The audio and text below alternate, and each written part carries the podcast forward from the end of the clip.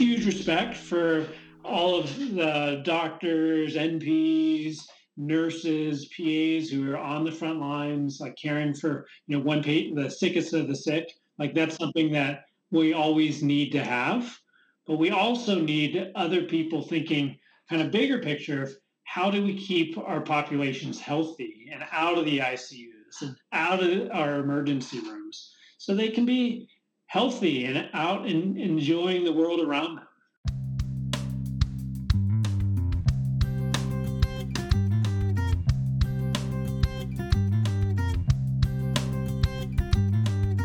Welcome, everyone, to the Primary Care Podcast. We explore stories, journeys, opinions, and philosophies told by doctors working in primary care. And now, the host of the show, Ross Tannick.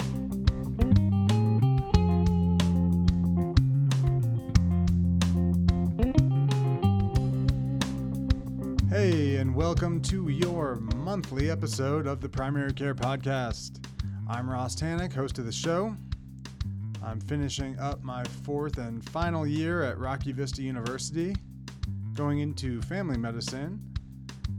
I'm actually intentionally being a bit vague about my future plans because they are future plans. I'm recording this prior to the match, so I hope it went well for me, and I hope it went well for everybody else too. But I had some time to record a few episodes, and this specific topic that we addressed today was actually a listener request for a topic to be covered. The topic is telemedicine and the use of technology in medicine. But first, I want to give a shout out to our sponsor today, and a fitting one for this episode. I want to tell you all about ICU, EYESEE YOU, ICU. They are the only remote access telehealth optometrist service that you can access from the intensive care unit. If you ever find yourself in the ICU and you have questions about your glasses prescription, maybe you need new lenses or frames, or just want to speak to a knowledgeable optometrist, go to ICU. Download the app directly from the App Store or Google Play. You'll get 50% off your first appointment and a free push of the nurse call button when you tell them that you heard about them on this podcast. So please click the bag of lactated ringers icon at the top right of the app prior to payment and enter the code PCP and you will get 50% off. That's ICU, EYESEE YOU, the only remote access telehealth service seeing you in the ICU. ICU.net for more info. All right. Glad to have that new sponsor on board. Let me tell you about the guest today, Dr. Josh Emder. He's an osteopath and a family doctor located in Boulder, Colorado. And we discussed his career path, which led him to his current endeavors, practicing in basically an entirely remote and digital practice called SteadyMD. He talks about leaving his job as a hospitalist to pursue this more technology-based model of primary care. On top of that, we also discuss the use of technology in his practice. We talk about expanding the use of technology and digital health further into the future.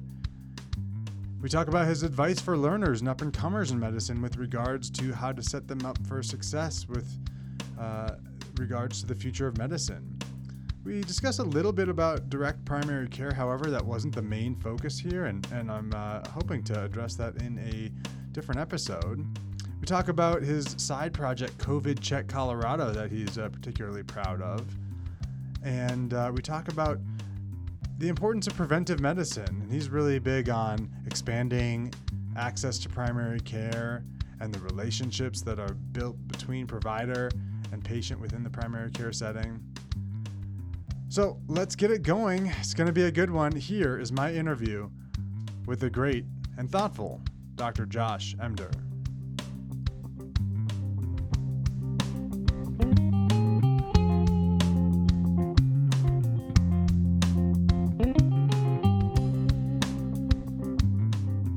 A really easy place for me to start is I'm the son of an osteopathic physician, so I grew around I grew up really around healthcare. My father has been in private practice in San Diego for like 40 years. And from an early age, I, wanted to follow in his proverbial footsteps. And as I got older, I started to realize that a lot of the ways I've watched my father build a practice and take care of patients were things that I wanted really deeply to do. But with the way medicine had been going when I finished residency in 2007, it made it harder to have that really deliver that same level of care that my dad always provided, building his own practice. Yeah. So now, really my passion is to use technology to help improve access to healthcare, so patients can, so not just patients, but people can live healthier, better lives through modern medicine and access to healthcare, and especially primary care. Yeah, I'm with you on that mission. That sounds like a pretty noble and good mission to have. I think it's interesting that you saw the difference between the kind of generational gap between your father's generation of osteopathic physician and then you coming up, and that things were just different in how healthcare is delivered. And then you kind of seemed to go a direction in your career that was more traditional. I know that you were a hospitalist for a number of years and then got into, I guess, kind of a different forward moving path in medicine that you space in which you currently occupy now, which is kind of a more telehealth. You mentioned the use of technology in helping the world of primary care. Can you talk a little bit about how that happened, where you went from medical student to resident to, and then hospitalist? Yeah, no, great question. So,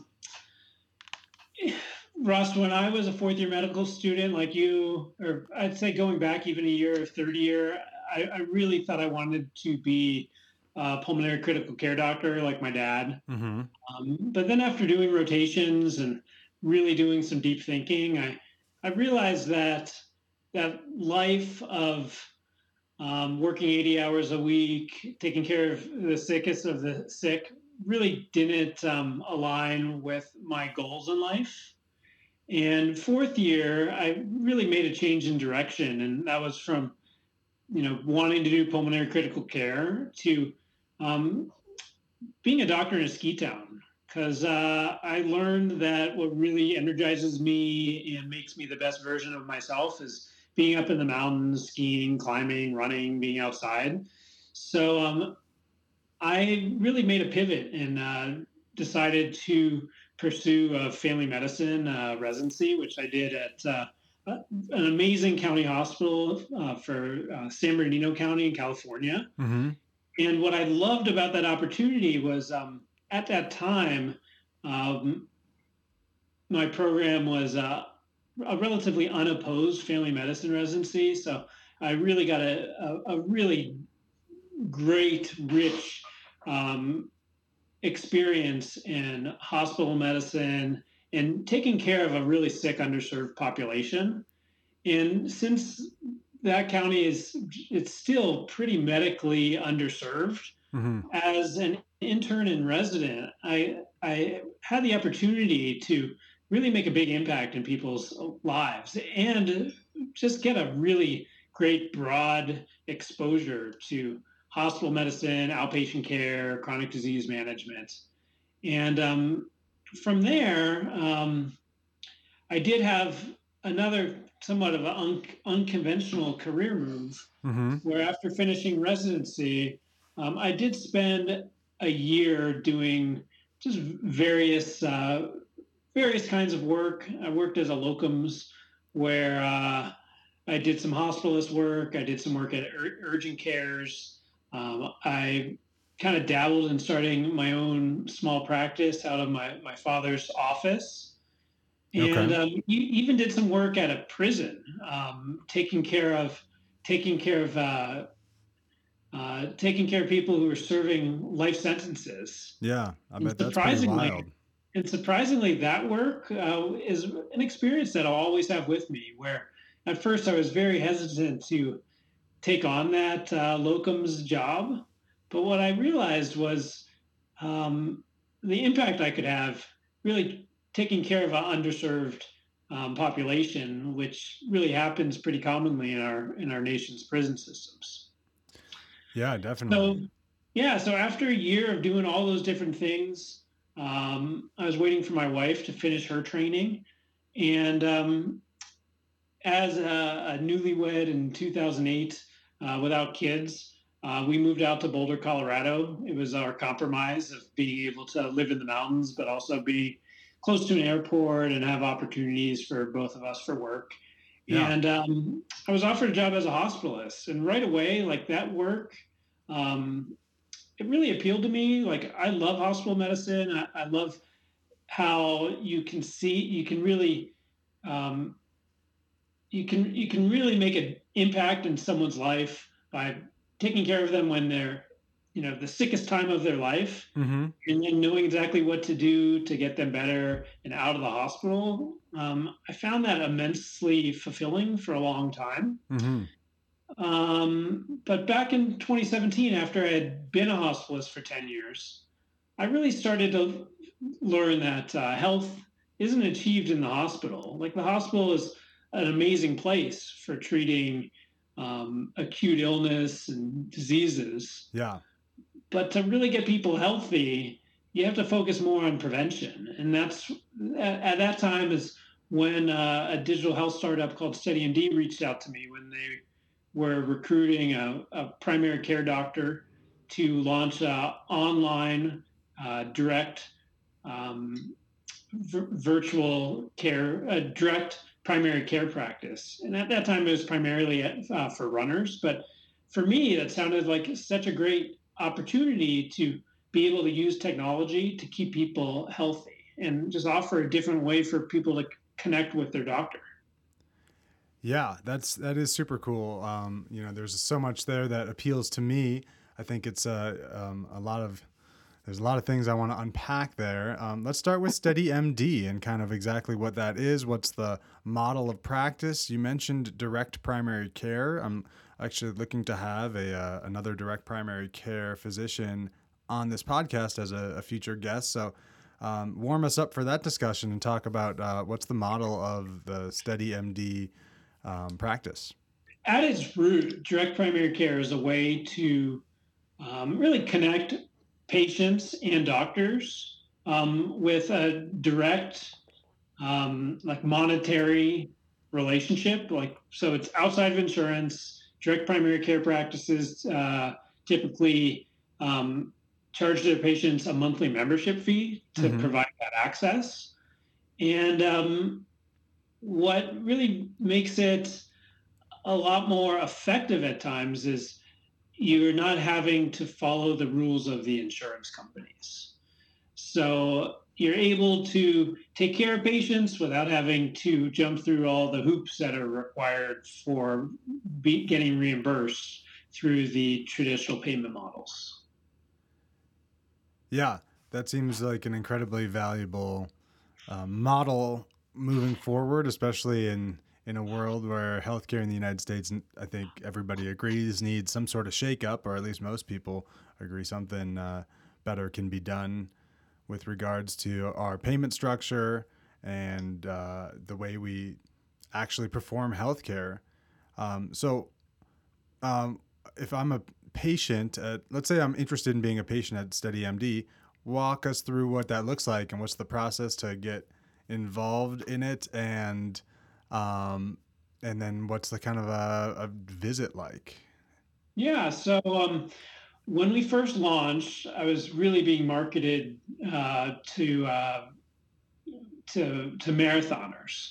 And the idea was to connect doctors with patients with like interests. So mm-hmm. we had a practice for runners. We had a practice for, CrossFit athletes. We had a practice for power lifters, for triathletes. And what's really great about that is when you connect people with similar interests, it really builds rapport pretty quickly. Definitely. So we took that a step further, and we built a digital. We built a online matching like algorithm or quiz. Mm-hmm. So patients would go to our website, go through this quiz, and then get matched with a doctor who might not be a runner, but would have some similarities where you might like dogs, or you might like to go for long walks, or be really into religion, or you know, really, I forget how many questions it was, but that first part of the matching it has been very powerful. And then from there, like the sign-up process was all online. Patients are charged $99 a month, just like a gym. And once you sign up online, the first visit is a video visit, which they typically take about an hour, where I sit down with my patients and we discuss past medical history, then go into goals, address any kind of specific health concerns. Mm-hmm. And then from there, after that first visit, I'm able to order labs, imaging, refer to specialists. And from there, my patients are able to download HIPAA-compliant text messaging app, okay. So my patients can directly communicate with me when they have questions. Okay, so the patients can just text you at any time and get answers relatively quickly. Is that how that text message app works? Yeah, it's as simple as that. And I have an agreement with my patients that I might not get back to them immediately, but I will get back to them within 24 hours. Mm-hmm. And in the 4.5 years I've been doing this now, I've saved patients a number of trips to the emergency room, trips to the urgent care. And we found that, a number of conditions can be managed through text message and text-based chat. Mm-hmm. And when that's not enough, we can do a phone call, we can do a video call. We can do a video call where I'll have my patients collect vital signs before the visits. I'll have my patients go to a lab sometimes before we do an appointment. Okay. Sometimes even have them go to an imaging center. So, what we've all learned during COVID is allowing patients a really convenient front door to healthcare makes sense for most things. And when there are conditions that need an in-person evaluation or in an emergency situation, we're able to get them to the right place for the right tests or the right procedure at the right time. Yeah, that's great. And it sounds like there is a little bit of work that they have to do on their own. Like how do they take their own vital signs? How are they knowing what labs to get or what images to get or where to go for those things? Is that just something that you're in constant communication about?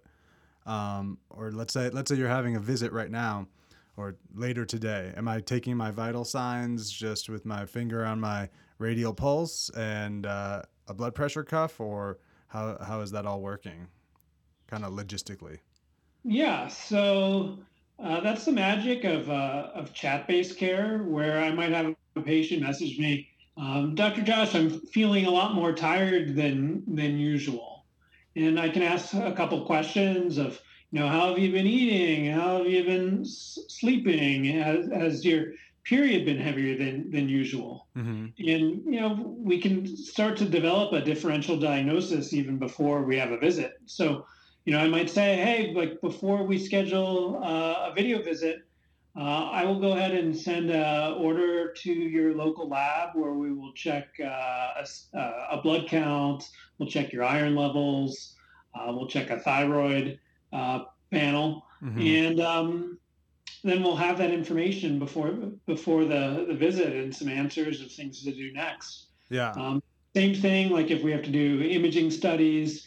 To answer your question about the vitals, during that first visit, I will encourage a lot of my patients to buy a blood pressure cuff. Yeah. And, for under $50 now, you can get a blood pressure cuff. Yeah. And probably I was going to say probably like bundled with a pulse ox on Amazon for, you know, $49.99 or something. Yeah. Yeah. And it doesn't have to be anything fancy, Ross. Like I'll just have my patients buy a regular old electronic blood pressure cuff, automatic cuff, and I'll just have them take a picture of the reading and put it in our app. Mm-hmm. And so they, come to you via text message with some symptoms, and then you tell them, hey, get these labs over here, and then we'll chat about it after the result. And you're able to do that because of the model of care that you are within. You're not in the standard American doctor model where you're not generally conversing with your patients in any way outside of the exam room.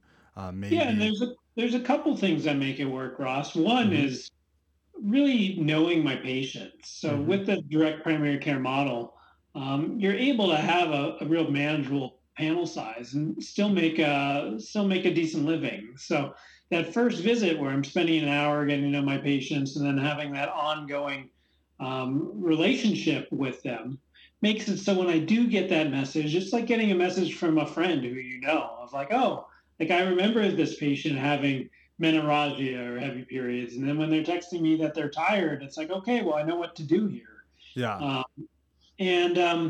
I'd say that's one thing that makes it work. And the other thing that makes it work is just what you were alluding to is the payment model. So in the fee-for-service model, if you're going to bill insurance, you have to, if you're going to bill insurance and not commit fraud, you do have to see that patient in person, and you do have to document so many physical exam points and follow all the rules of E&M coding. Yeah. But for this model, since it's outside of insurance, we're really able to focus on the relationship and doing what's right and what's convenient, as opposed to having to follow the rules for reimbursement. Yeah, that is cool. And you mentioned that you are able to keep a smaller patient panel and still make a good living, is how you put it. How exactly does that work? You mentioned that it's usually a monthly fee. At your practice, it's about $100, so $1,200 a year. Seems kind of reasonable. But there are other costs of healthcare. How does somebody go to the emergency room? How does somebody get these images that you talked about, or whatever labs that they need, or any other aspects of healthcare? Really interesting. And then I have patients across the entire socioeconomic spectrum. I mean, maybe not $1,200 can be a lot for some people, and I respect that. For sure. But I do have patients who, are unemployed, who don't have insurance, but just haven't been able to get into their local FQHC, who sign up because they really need help.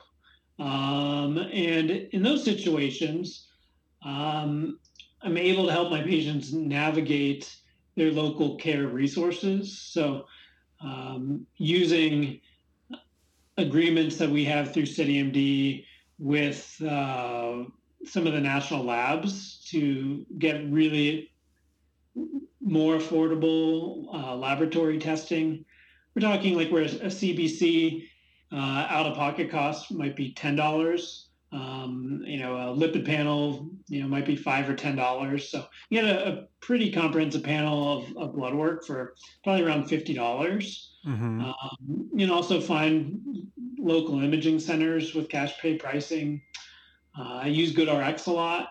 So I have my patients go to goodrx.com, print out coupons for medications. But you're exactly right. I mean, healthcare, if you do have a catastrophic event, can quickly become unaffordable, even for quite wealthy people. Yeah. So I do recommend that my patients still carry insurance, or at least a high deductible catastrophic type insurance. Yeah. I have other patients who are part of health cost sharing communities. And that's another way to go, where the idea is they act like insurance, where if there is a cost that is that's kind of more than they can afford out of pocket, and that's when you ask for help from the health cost sharing community. Interesting. I've always kind of had a vague, I don't know, conceptualization of that in my head. I kind of thought I invented the idea, but I never really learned much about what that is. Maybe I'll have to do some research after this, because I don't want to get too deep into the details of that, but that's very interesting. So how many patients do you have, and can you walk us through kind of a day in your life? We kind of talked about what a visit's like from a patient side of things, but how does a day in the telehealth, direct primary care physician, how's a day in the life go? Yeah, so for me, I have a panel of a couple hundred patients all across the country. In order to do that, you do have to be licensed in whatever states you have patients. You have to be licensed in every state where you're practicing medicine. Yeah. So with that, I'm now licensed in 50 states, and that turns into a job on its own of just making sure that you are compliant with all of your CMEs and all the regulations for each state. Uh-huh. A typical day for me, and that's one thing that I am just so grateful for, is that I don't have a typical day, mm-hmm. in that I have a lot more flexibility than I once had when I had to be, working in a clinic or even in the hospital, where, I'll wake up, I will go through my, I'll go through my app and make sure I've replied to all my patient messages. Then from there, I do take same day appointments. So even if it looks like I have an opening, unless I block off my virtual calendar, like my day is in a constant state of flux. So I've really learned to utilize Google Calendar to help schedule my days. My primary care practice takes up probably a quarter to a half of my time, and the other part of my clinical time is spent doing other types, other digital health projects. And Ross, you're familiar with one of those, right? Sure. I'm aware of COVID Check Colorado, which I know is kind of how we linked up. Yeah, no, that's exactly what I was talking about. So that's really where I love what I'm doing, in that I'm able to have a manageable panel of patients, but then I'm also able to help develop really innovative healthcare offerings that really provide access to healthcare. So with COVID Check Colorado, Ross, as you know. Mm-hmm. Yeah, but you can tell the listeners a little bit about it. Yeah, so COVID Check Colorado, it is a mass COVID testing operation since its inception in the beginning of the pandemic. Like, I think we started it the summer of 2020.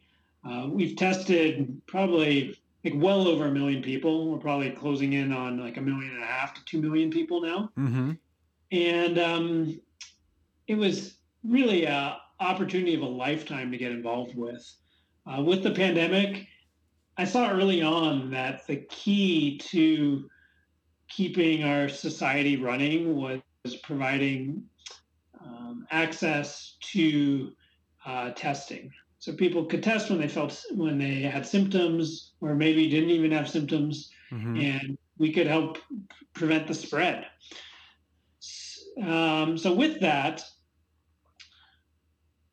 I helped build COVID Check Colorado with a team of really, really great people.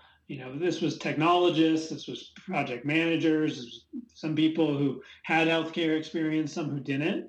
But we were able to really do something cool by thinking outside the box. We all of our testing centers were in parking lots across the state of Colorado. Mm-hmm. We didn't charge for any of these tests. And I think the one thing that really set us apart was, since it was my name on the orders for all of these tests, I felt really strongly that everyone who tests positive should have that opportunity to connect with a healthcare professional to really understand what that result means. Because Russ, like, how was that experience for you? So Ross started to say how he was a medical student with this, and really the medical students became a really big part of this project as well, because just as, when was it? You were with me in December. I was with you for 1 week in the end of October, or kind of middle end of October, and then for a number of weeks in December, early January.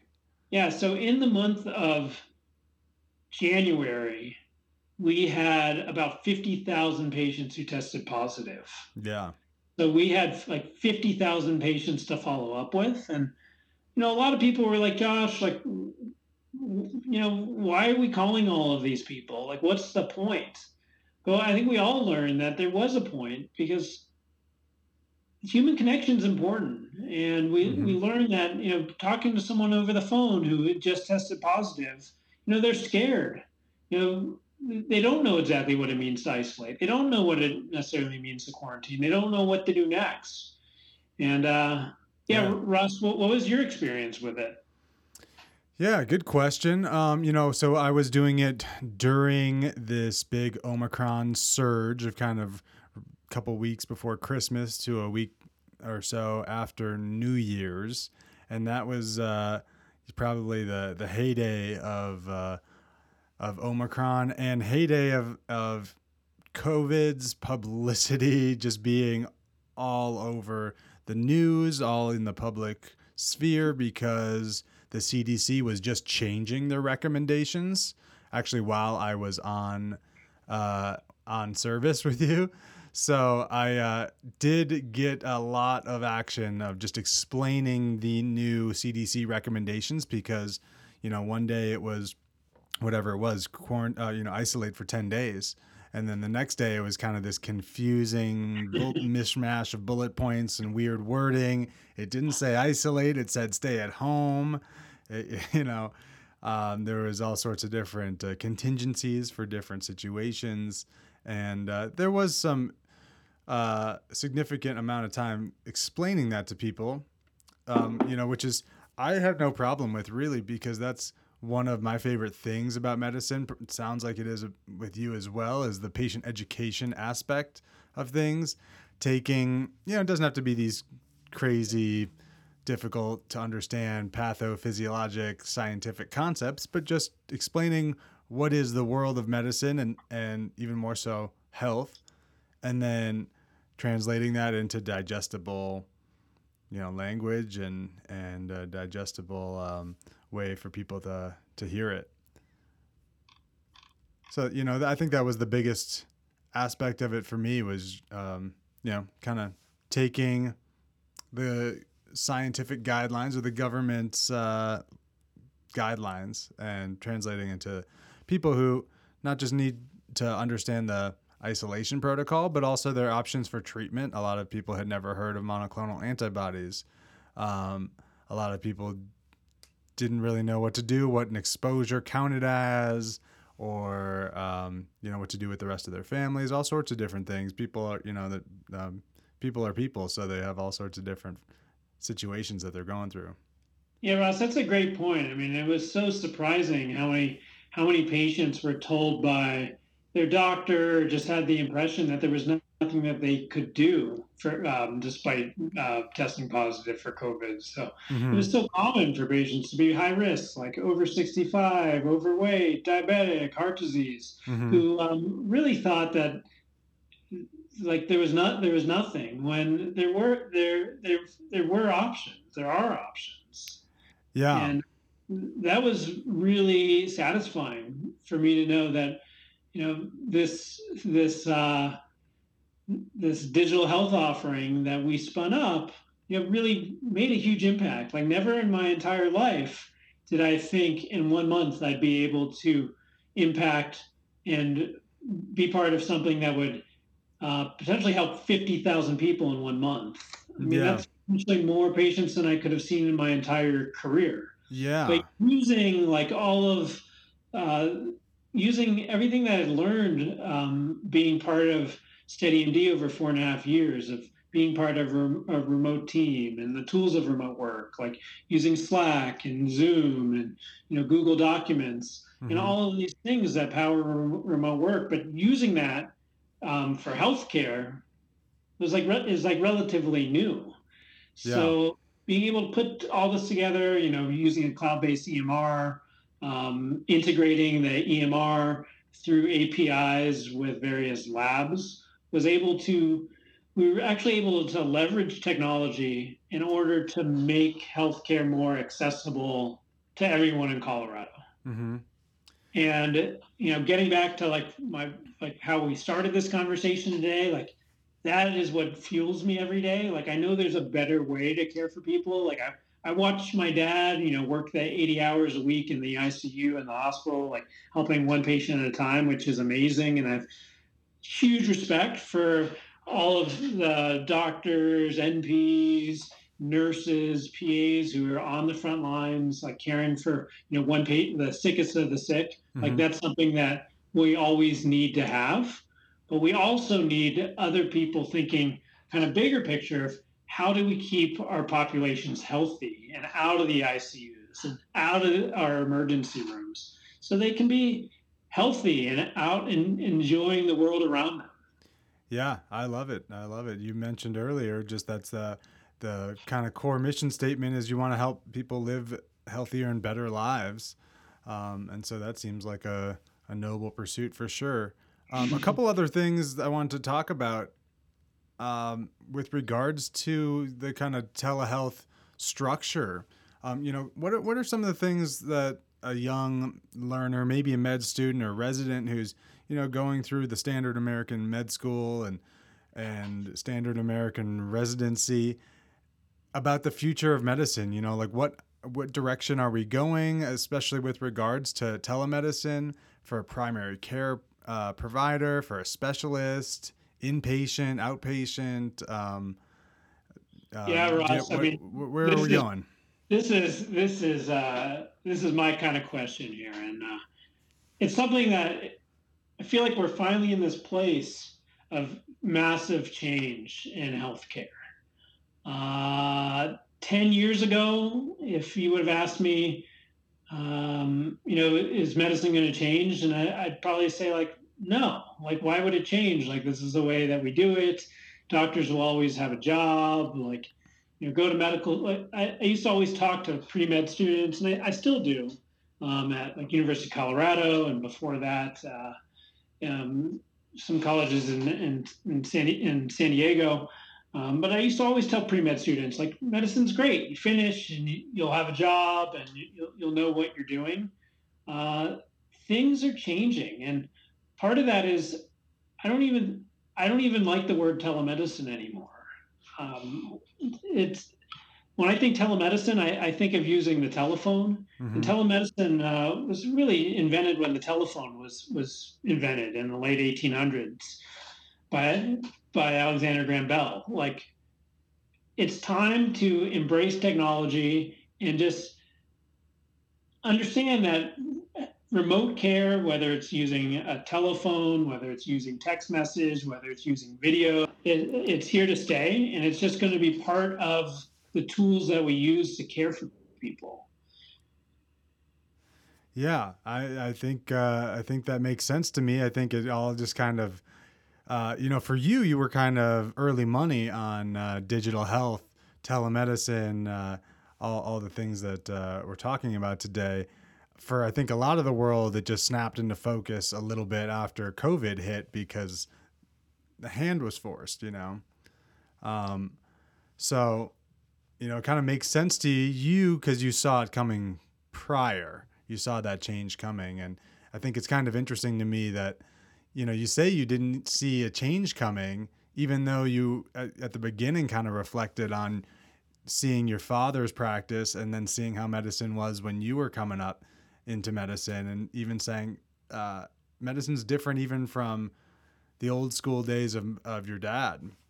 So I think, each generation will definitely have some sort of big thrust forward or just change in how medicine's delivered and the kind of priorities we have within medicine too.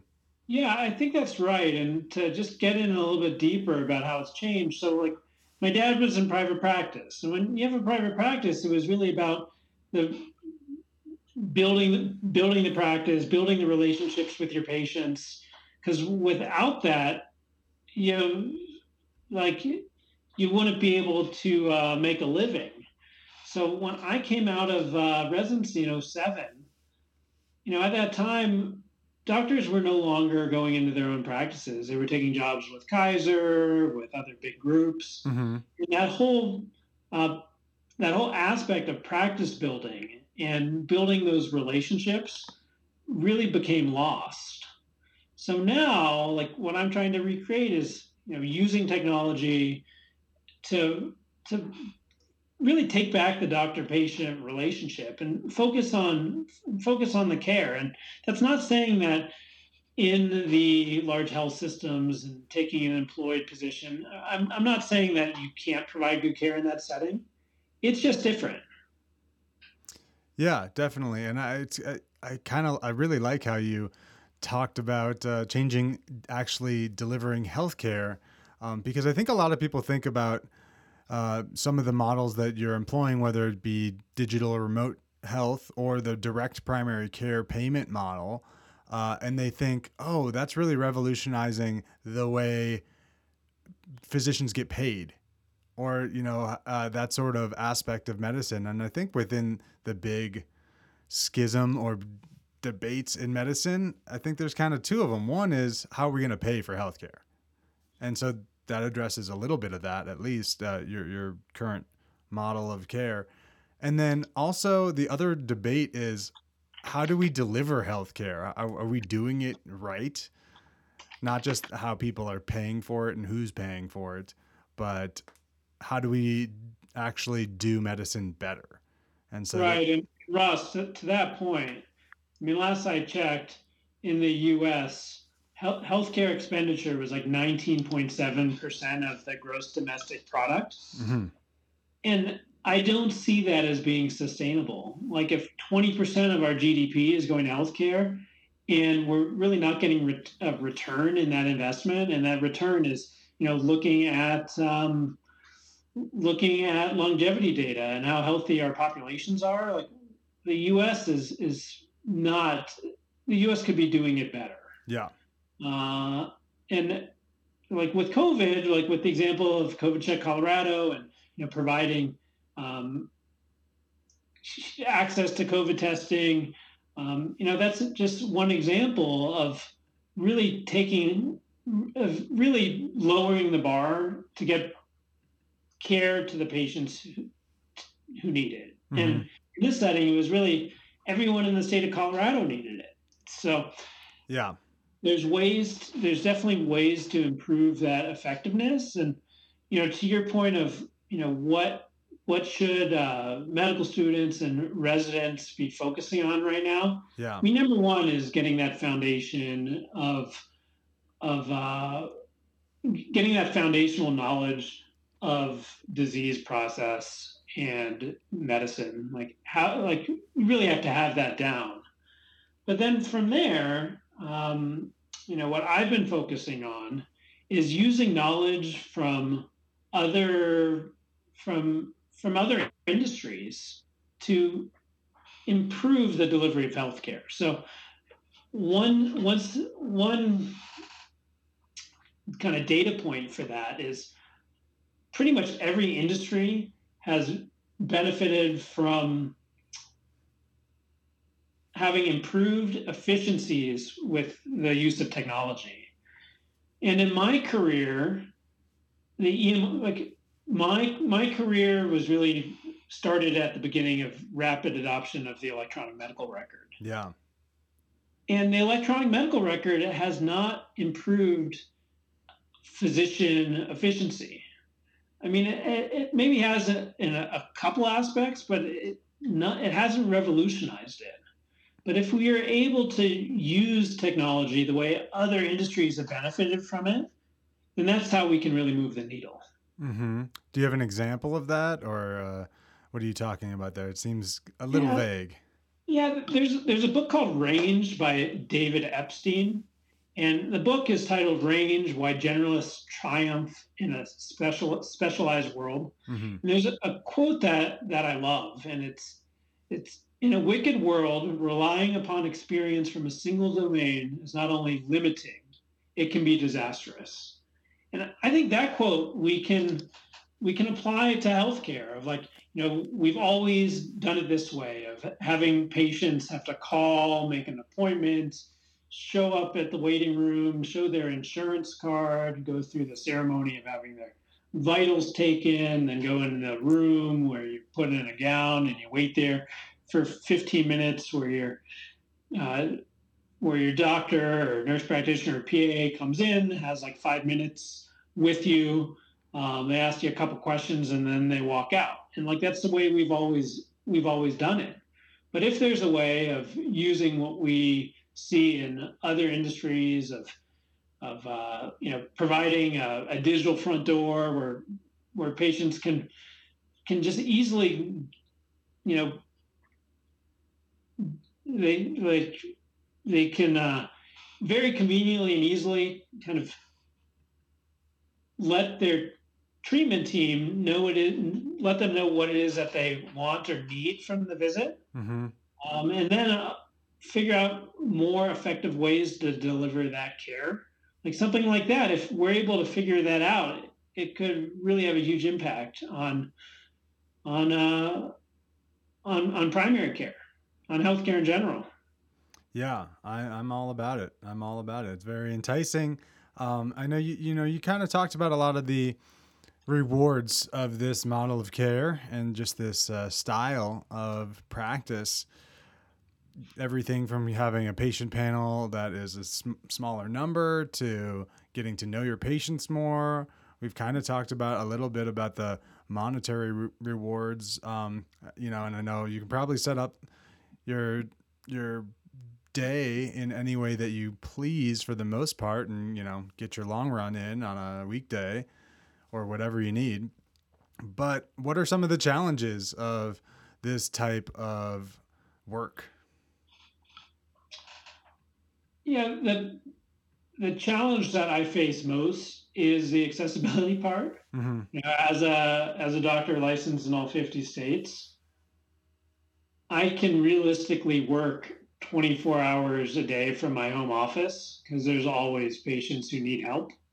So being able to come up with systems so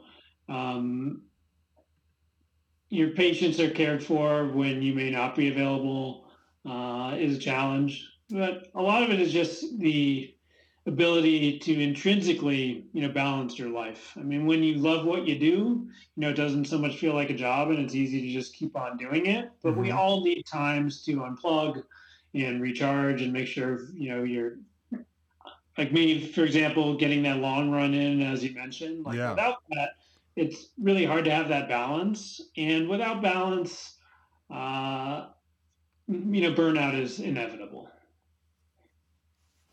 Yeah, I know you have some, you've talked to me before about some specific things like pieces of advice for the young up and comers in this field.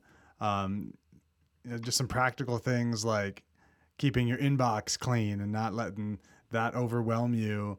And that's a specific example that I'm referring to there, but does that kind of fall within a bigger general principle that you let guide you? Do you know what I mean by that? Yeah, I think I get the question. For me, I tried to be balanced for a long time, but I gave up on balance as a guiding principle because I think that there are times in life where you just really have to put your head down and get the work done. But when you are not in those situations, that's when you don't have to put your head down, that's when you should, try to relax and smell the roses.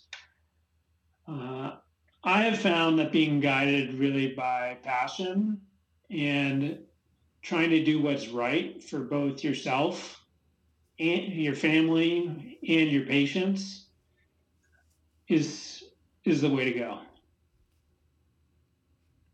Okay. Yeah. Well, that's I mean, who could argue with that? That sounds like a pretty good guiding philosophy. I recently heard a quote that you should try to find a job where, you know, you would do it for free for 40 hours a week. Yeah. And I think that's beautiful. Like, you should find something that just intrinsically fuels you. And if you find that and you're making an impact on the world, the monetary reward should come eventually. Cool. So speaking of having an impact on the world, I'll let you go here, but one more question for you about a hypothetical that I've been asking quite a bit of people. But if you had a magic wand, how would you change healthcare? That could be, you know, policy or legislation or any aspect of health in the U.S. or globally. And I say that already knowing that you're already doing kind of new things and are making a change in healthcare. But what would you do if you could kind of change anything in the world? I mean, is it just one thing? You can have a handful of things if you'd like. Give me the power rankings. You know, on the rotation, I had you read that book, Bold, by Peter Diamandis. And he has the D's of digital disruption. And I think what needs to change is there needs to be disruption in healthcare. With really, that disruption has to be making it accessible, changing payment models that don't bankrupt our country, but really focus on keeping our fellow Americans healthy. And as a primary care doctor, I think the solution for that is really focusing on primary care, preventative medicine, making it accessible to everyone so we can have healthy lives, have less people suffering with chronic diseases, and go from there.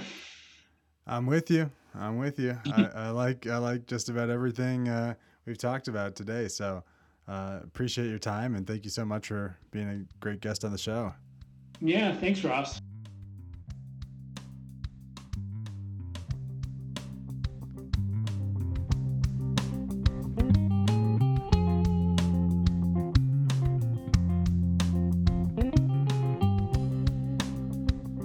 See, I told you it was going to be a good one.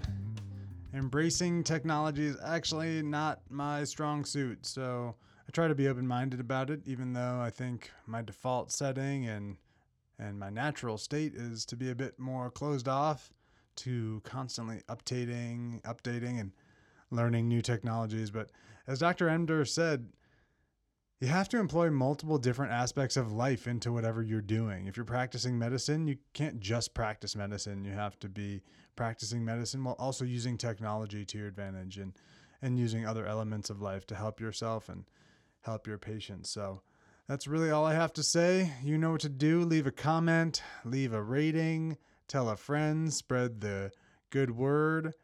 And, if you want to reach out to me, the email is theprimarycarepodcast@gmail.com. The Instagram is @primarycarepodcast. I love you all. Peace. That would just add a little pizzazz, you know what I'm saying? Pizzazz.